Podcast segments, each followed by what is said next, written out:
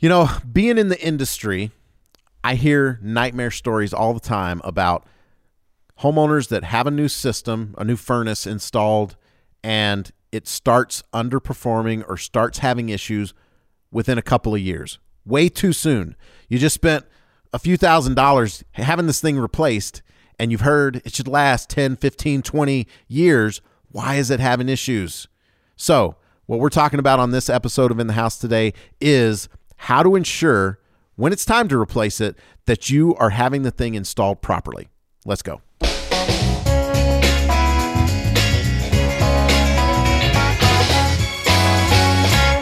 In the House is an Any Hour Services podcast where we talk about things that homeowners should know when it comes to repairing or maintaining their homes. I'm Mike Wilson, and Kevin is in the house today. He is the manager over the HVAC install department at Any Hour Services. And if anyone's going to know and be able to help us know uh, how to know if someone is installing or ensure that we're getting the right install, it's going to be Kevin. And here's the thing this this is going to be it's a it might be a little bit difficult topic to unpack because not everyone's in a situation right now where they are having their system installed today. And once it starts being installed, like you've kind of made the decision on who you're going to like use. So a lot of this is going to be preliminary work.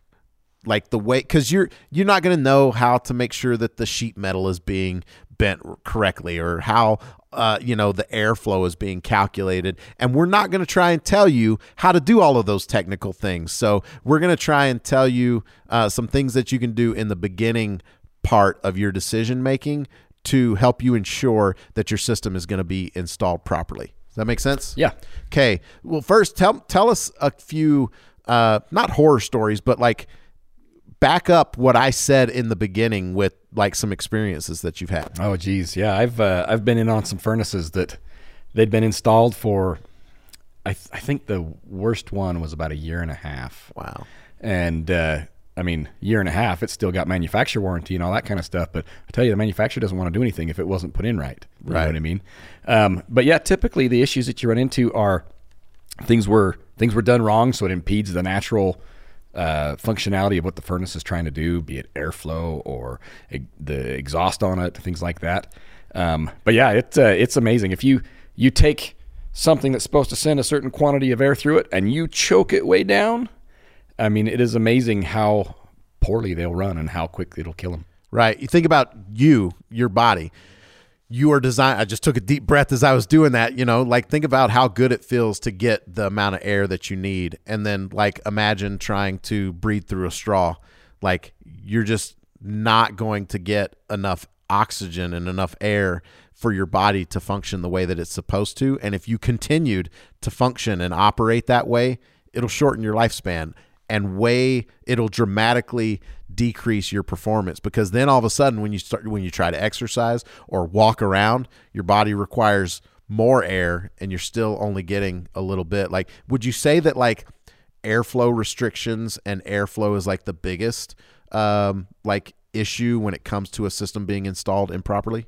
I would say so. Um, and a lot of it is people don't do their due diligence at the beginning to make sure that they're like the ductwork has enough airflow, the heat vents are done right, and a big one is the return. There's you can get different choke points in the return as it's coming back, and that's that's just the air that's flowing back towards the furnace to be able to you know keep continue the cycle. Sure. And and when you say people don't do the due diligence, like how is a homeowner supposed to do that due diligence? How are they supposed to know? You know, it's a good question. Honestly, I wouldn't put that on the homeowner. I would put that on the people that are coming out, going through the system, making sure that I mean that's their job, right? Right. That's what you're hiring them for. They should be going through and making sure that that system is going to work. So when you said people aren't doing the due diligence, you were talking more about the It's person coming out there yeah, the, that's the installing techs, it. the whoever it is that's coming out and looking through your system. Gotcha.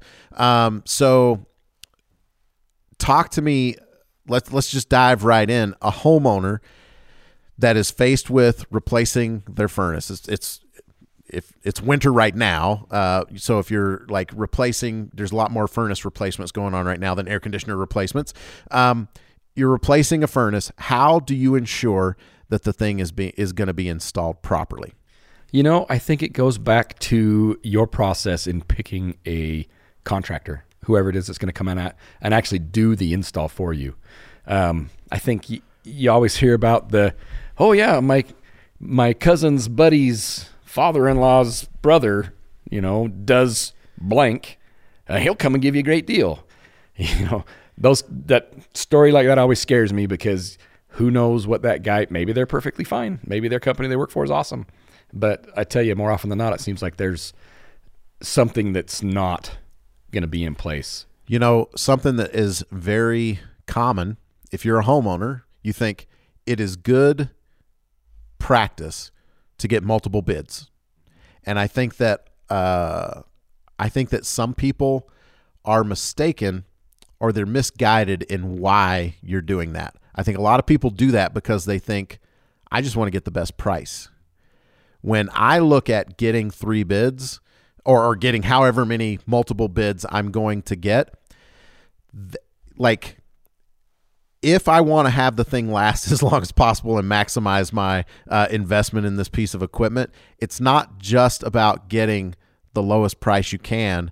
It's about making sure that the thing is installed properly.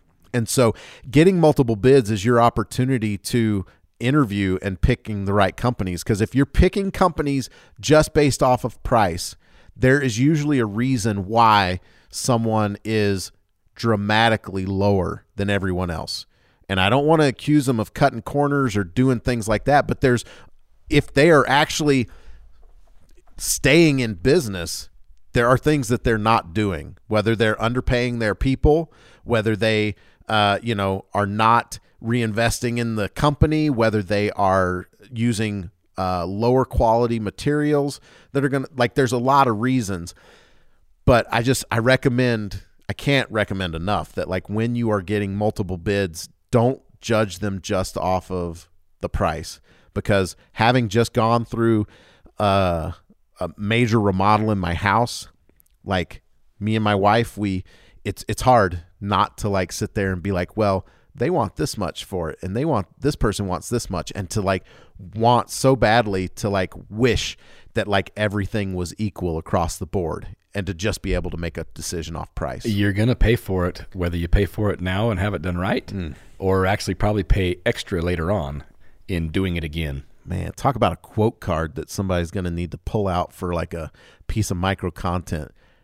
Mr. Kevin's face, and like you're going to pay for it, whether you pay for it now or you pay, for, it later. Patent pending. Patent pending. Uh, okay, so so let's let's go into it. So we're we are choosing some companies. How do I know that I'm choosing the right company if I'm not just basing the judgment off of price? And I'm not saying price shouldn't like factor in. Oh no, it should definitely. I mean, everybody has a budget. Hopefully, and I would s- probably guess that most of your companies, though, that are up and up and doing things the way that they're supposed to and are going to install it right, are going to have multiple options. You know, a low end option, a middle option, and a high end option, and they probably have something that'll fit most budgets. Okay. Um, the way uh, the couple of things that I would make sure that I was looking for is when they come in and start looking around. I mean, you can kind of get a feel for. I mean, are they treating my house in a professional way? You know, for me, that's key. You know, are they? Did they show up professionally? Did they show up to be professional? Um, I've seen so many times, and I, I think that contractors, for good reason, have kind of a bad image because you got a lot of guys that show up not the best. They don't give the best face to the industry. You know what I mean? Right. Um, what are they looking at in my house? You know, and I would ask certain questions. You know, around here we're in the Rocky Mountain states, and so we have what's known as the RMGA certification, Rocky Mountain Gas Association certification. Um, ask them, hey, do your technicians or you, you require people to have this certification? You know, it's uh, it's the certification that makes it so that it allows you to know that the people in your house know how to do things right and safe. Right. Right. It spec- you know has specifically to do with gas venting and those types of things. Well, one of the things that you mentioned, like one of the biggest issues is airflow. And from conversations that we've had before, I know that like one of the biggest airflow issues is that there is a uh, a duct sizing issue, right? So, how does someone know that those issues are being addressed in the beginning? You know, as a homeowner, it's all about questions. You Okay. know, ask them questions. Hey, do you have a duct sizing specialist who's going to take a look at my system and make sure that I have the right amount of air, you know, the right amount of capacity? Um, I've actually I've been to tons of homeowners' houses where this wasn't addressed, and you know, there's all sorts of stuff that's done wrong. You know, you show up to a house and let's say and we're just going off. There's got to be a lot of stuff that they actually have to be able to understand. I'm talking from the contractor's point of view. And one of the things, especially around here, is uh, things are different at our elevation.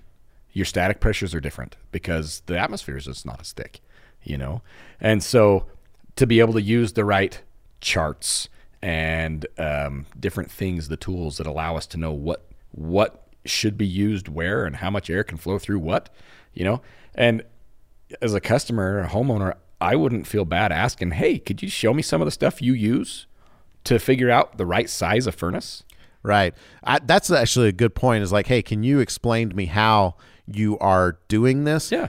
You don't necessarily need to understand it, but I just show some curiosity in the tools that are used. Right. You know, if you've dealt with people at all for any extended period of time, it's pretty easy to spot somebody that's just like that knows what they're talking about and somebody that doesn't. Oh yeah. And I I like to tell people like don't ignore like the for lack of a better word, like the feelings that you have when you're meeting with somebody. If you feel like they're like blowing smoke or making things up or maybe they're not as experienced as you wish they were, like don't ignore that. Because that's that company is putting their best foot forward right? And so like if their best foot is like not impressive, guess what? It's probably not going to be impressive after that either. And so um, that that's a good that's a good point. So um, pay attention to if the company or the contractor is asking you questions and and you have some questions ready. Some things that you should like think about is like how like you're probably replacing this thing because it broke or it's about to break and so it's like a you feel like you're under pressure to make this decision. But try to step back from the the stress and the anxiety of making this uh, decision and think how has the thing performed for you over the over the years? When we're talking about furnaces like in the winter, do you feel like it's keeping you warm enough? Do you feel like you've got hot and cold spots around the house? Do you feel like you're constantly having to go to the thermostat and uh, adjust it? Like, think about how you've interacted with that and make sure I mean, for me, I probably would hold that information to the vest and see if the contractor asked me to see if they're like digging deep enough to understand because it's it's not just about it's not one size fits all. Right. It is not. If if someone comes in to your house and just goes down to the furnace, looks at what you have and quotes you for the exact same equipment, are they doing what they need to do. no. No, not even close. In fact, back in the day, there was a lot of differences between so engineering on furnaces is, has I mean, you look at everything. Things get better, right? Phones get better, uh, cars get better, furnaces have gotten way better. The way they achieve efficiencies and all that kind of stuff. And so back in the day, even if it was sized right, what may have took 120,000 BTUs may only need 80.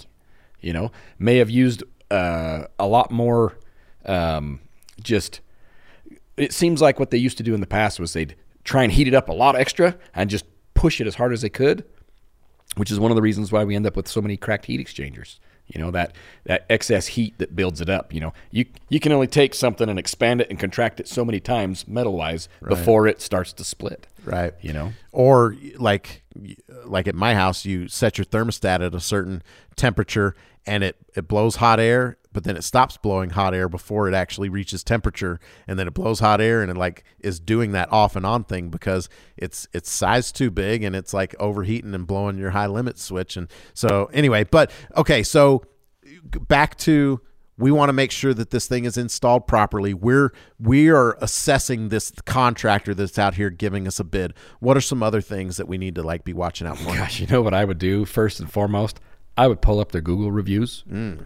I mean, if people are having a good experience with them or a bad experience, they're going to express it online. That, that, that's the day and age we live in now. Right. And uh, if you pull something up and he's they've got you know middle of the road reviews, well, probably expect middle of the road uh, experience. You know. Right. Um, the one thing that I always like to point out because installing a furnace, there's a lot that goes into it.